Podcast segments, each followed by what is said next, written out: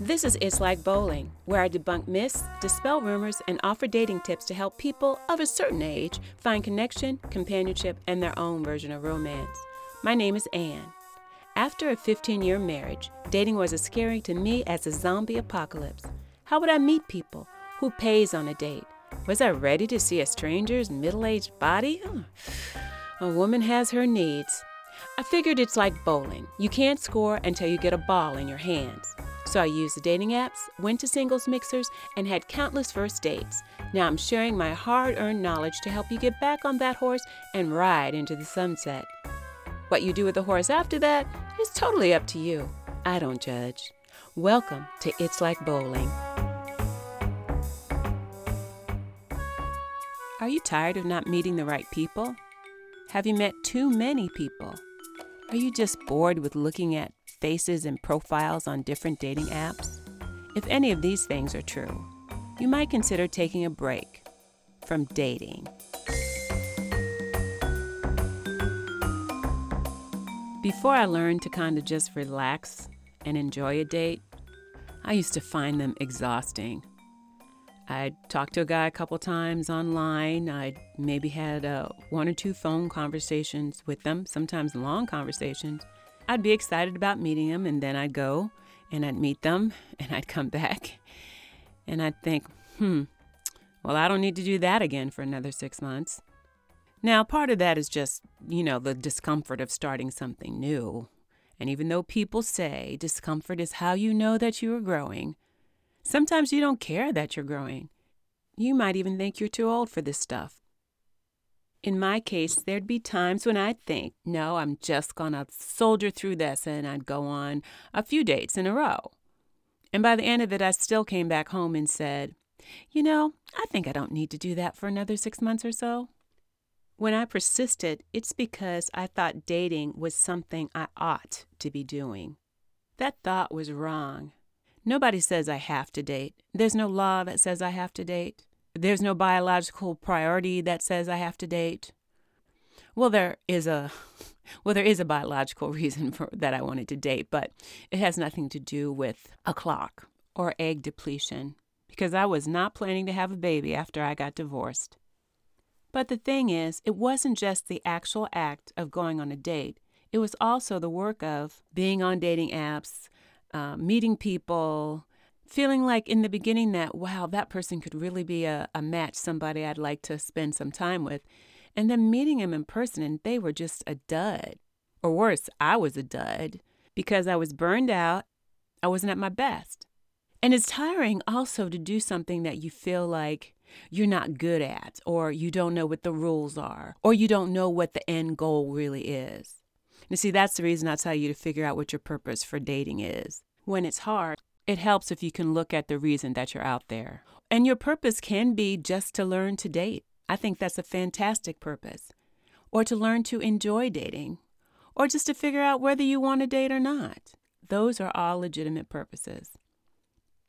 But when you get to the point that you're feeling burned out because you're tired of looking at profiles, you're tired of getting your hopes up, you're tired of being contacted by people who you just don't think are suitable or attractive or interesting, then that's a time that you should consider taking a break.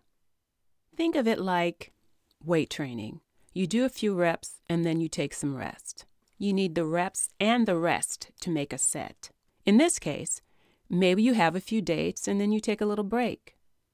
As a former personal trainer, I'm here to tell you that it's the rest periods where your muscles develop, where you gain your strength, where you grow. And rest isn't only between sets, it's also different days of the week. So you have certain days where you actually work out your muscles and certain days that you take off for recovery. And believe me, when you start dating again, unless you are always just a natural at it, there's days when you're going to just need to take some time to yourself and recover. And I suggest highly that you do that. Rest and recovery is not only physical, it's also mental and emotional. While you're on your rest period, give yourself a little post mortem. Think about how your dates went. Did you enjoy yourself? What did you enjoy? Were you comfortable on the date? Was it because of the person you were with? Or was it because of your own anxiety? If you had anxiety, try to pinpoint the source, the cause, and try to be better prepared the next time you go out. Now, you might decide while you're on this recovery period that maybe you just don't want to date, either for a few weeks, a few months, or maybe not even ever. You get to make that decision anytime you like. Knowing that is freeing. You remember that you are actually in control here. Some people come to realize they're just too busy to date. And that's fair. And that's good. Because none of us wants to get involved with someone who's too busy for a relationship. So that's another thing to consider. Do you have time and space in your life for a relationship? I think a key part of meeting somebody that you think you match with is not only how attracted you are to them, you might be very attracted to them, but are you willing to make space for them in your life? Because relationships take space, they take work, they take time. And if you've already gotten burned out on dating before you meet that person who might be a good fit for you, you won't recognize them when they show up. So take those breaks. One thing I like to do with a dating app, and my dating app of choice, I think I said in the past, has mostly been Match.com and I have not been paid for an endorsement. And I'm not endorsing them, I'm just telling you what my experience has been. But I would buy a month or three months. Every once in a while, I'd do six months. And within that span of time, I would meet as many people as seemed feasible. And sometimes it would lead to a relationship, and sometimes it wouldn't. And then after that time is up, then I would just be on a break. And until I felt like I had space in my life to date again or had the desire to date again, then I would just stay off the app. One thing I'd do just to prove to myself that there were some potential people out there is I would do what I call window shop. And that means I would go on as a non paid member. Sometimes I wouldn't even make my profile visible. And I would just put in search criteria to see what was out there. And I would also do this about the time that I was ready to get on the app again, just to see if there were any people that I might want to go out with that were in my area, because I had decided I really didn't want to do the long distance thing again. If there's no one that interests you, that window shopping can save you a lot of time and effort and money if you're on an app that's paid. Now, some apps won't allow you to do that. eHarmony comes to mind in particular.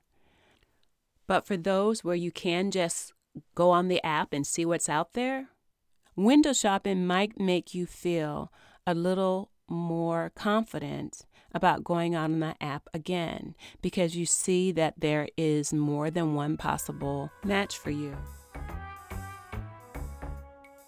There is danger in thinking that there's only one person for everyone or that you have to find your soulmate because that is kind of like looking for the proverbial needle in a haystack.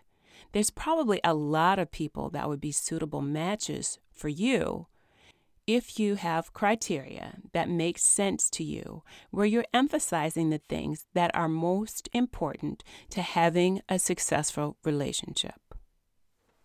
Another reason to take a break is when you start to feel overwhelmed. Maybe the problem isn't that you're not finding good matches. Maybe the problem is you're finding too many. Now, I know I said last week that I recommend that people be on more than one dating app. But you need to consider if doing something like that is consistent with your values and your personality. If dating more than one person or being on more than one app at a time makes you feel like you're juggling and you don't like juggling, then don't do it.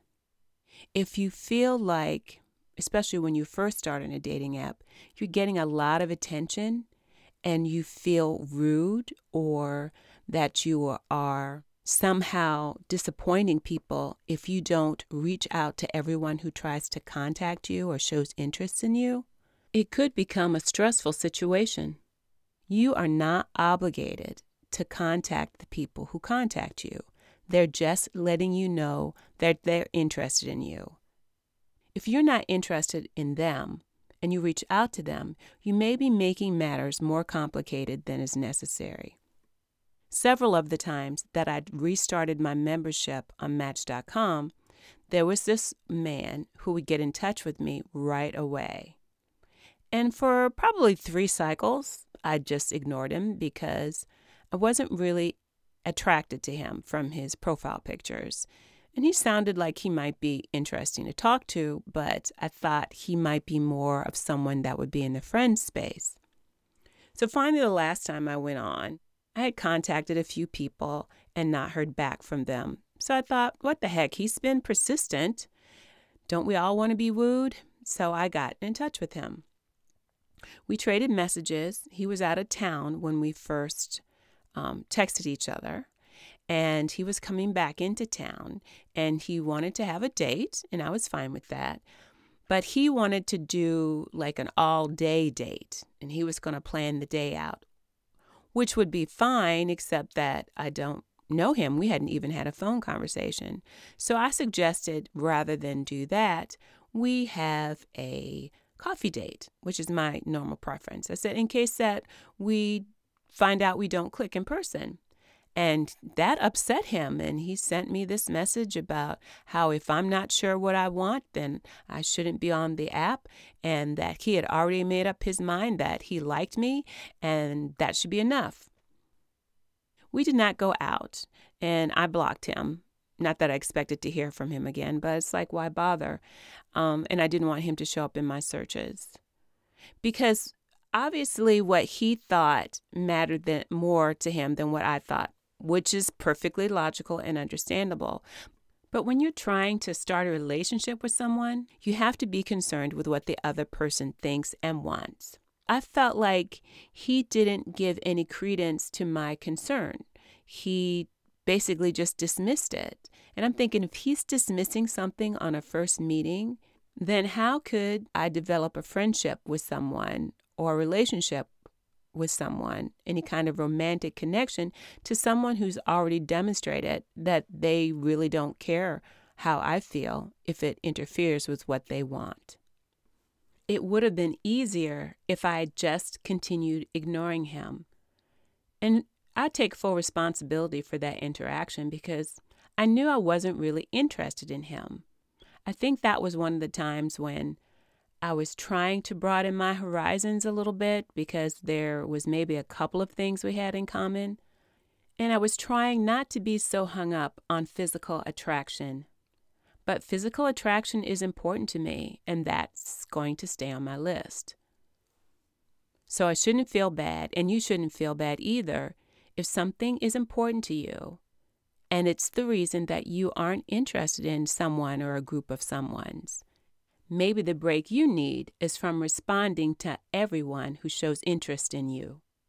And if dating multiple people or being on multiple dating sites is making you anxious, uneasy, fretful, or just tired, then take a break from that too.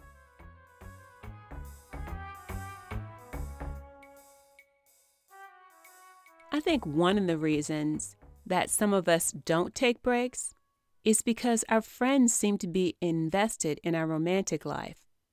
I find this to be especially true for our married friends. They want to know who are you dating lately? I have a friend, actually, it's the husband of a friend. Well, they're both friends. And when I go to visit them, the husband always asks me, Who are you dating? And he'll be the first one to say that I don't give uh, guys a fair chance. And sometimes he's right. But one time he told me in front of his wife that I didn't have a man because I didn't want one. Otherwise, I'd have one. And his wife was appalled uh, on my behalf. And I, was, I sat back and I thought, you know what? I think you're right. Maybe I don't want one. And there are going to be times when you don't want a partner, you don't want a friend, you don't want a relationship. And maybe those are times where you should be taking a break and working on yourself even if there are people who seem a little bit invested in your romantic life because they want to see you happy. And one time when I wasn't dating anyone, I asked this man who I love dearly, and I think he's a very sweet person. Why it mattered to him if I was dating. And he said, Because you're a good woman, Anne, and I think you should have a good man. And he didn't put any judgments on me. He just told the truth. That's all I need from a friend. I also think after you've been in a relationship for a while and then you become single again, you have in the back of your head that you can't find anybody. And people tend to be harder on women about that than men. Take Halle Berry, one of the most beautiful actresses in the world. And I remember seeing a headline in a magazine that said, Why can't Halle Berry keep a man? As though that's how we should assess her value as a human being. They don't say those things about people like Leonardo DiCaprio, who I don't believe has ever been married and seems to get a new model every year. And he has the right to do that. But so do you. So don't let other people's judgment or the possibility of other people's judgment about whether you do a lot of first dates or you're in a relationship have anything to do with how you set up your romantic life and whether or not you take a break. No matter what you do, you're not going to please everybody, so work on pleasing yourself.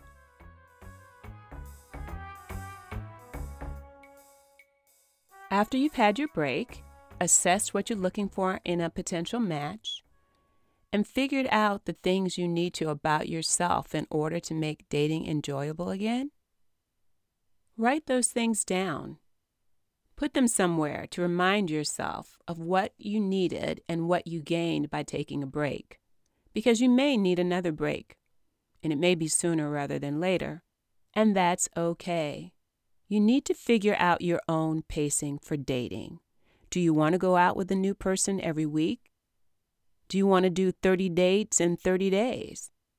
Whatever it is, try not to recreate the circumstances that had you feeling burnt out or anxious or just plain tired of dating the first go round. Maybe you only want to go on one date a month. Maybe that's all you have space for in your life. And maybe you realize you actually don't have the space or the time or the will to build a relationship right now. Does that change your purpose in dating? Did you think you were looking for a life partner, but really you're just looking for somebody to have some fun with? There's nothing wrong with that. Try to let go of other people's opinions of how your dating life should go. Try to let go of the old expectations that had you on the hamster wheel of dating apps and serial dates. Try to let go of any preconceived notions that have you locked in to a s- structure that doesn't give you the opportunity to meet the people you want to meet, to explore and have fun. And take some time just to window shop on different apps. Try to find an app that works for you. Or maybe what you're finding is apps don't work for you and that you're better off joining groups that have hobbies and interests in common with what you want to do. Maybe you're looking for somebody to travel with, and a travel group would be a better way for you to meet a partner than a dating app. Either way, remember, there's no law that says you have to date. There's no biological imperative for most of us in our middle ages. So, dating should be a fun activity, and if it's not, and if you're not getting what you want out of it, then maybe seek out the help of a dating coach or a therapist, whatever best meets your needs.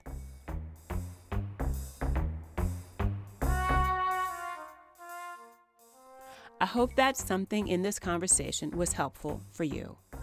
I hope that you give yourself permission to take a break from dating or to double down on dating if that's what works best for you. In any case, this is our last episode this season. We're going to take a break, assess how the podcast is doing, and if we're serving our community well enough to warrant a second season. So contact us on Pinterest, Instagram, or Facebook at Bowling for Two and let us know if you want a second season. And we hope you'll continue to share your tips, advice, and your wisdom on the It's Like Bowling Facebook page. Happy dating! Please subscribe or follow It's Like Bowling. We're building a community here that supports each other. So become part of our league and share the podcast with others who want practical dating advice. If you have questions, stories, or tips to share, please reach out on Instagram, Facebook, or Pinterest at Bowling for Two. And remember, you can't score until you get the ball in your hand.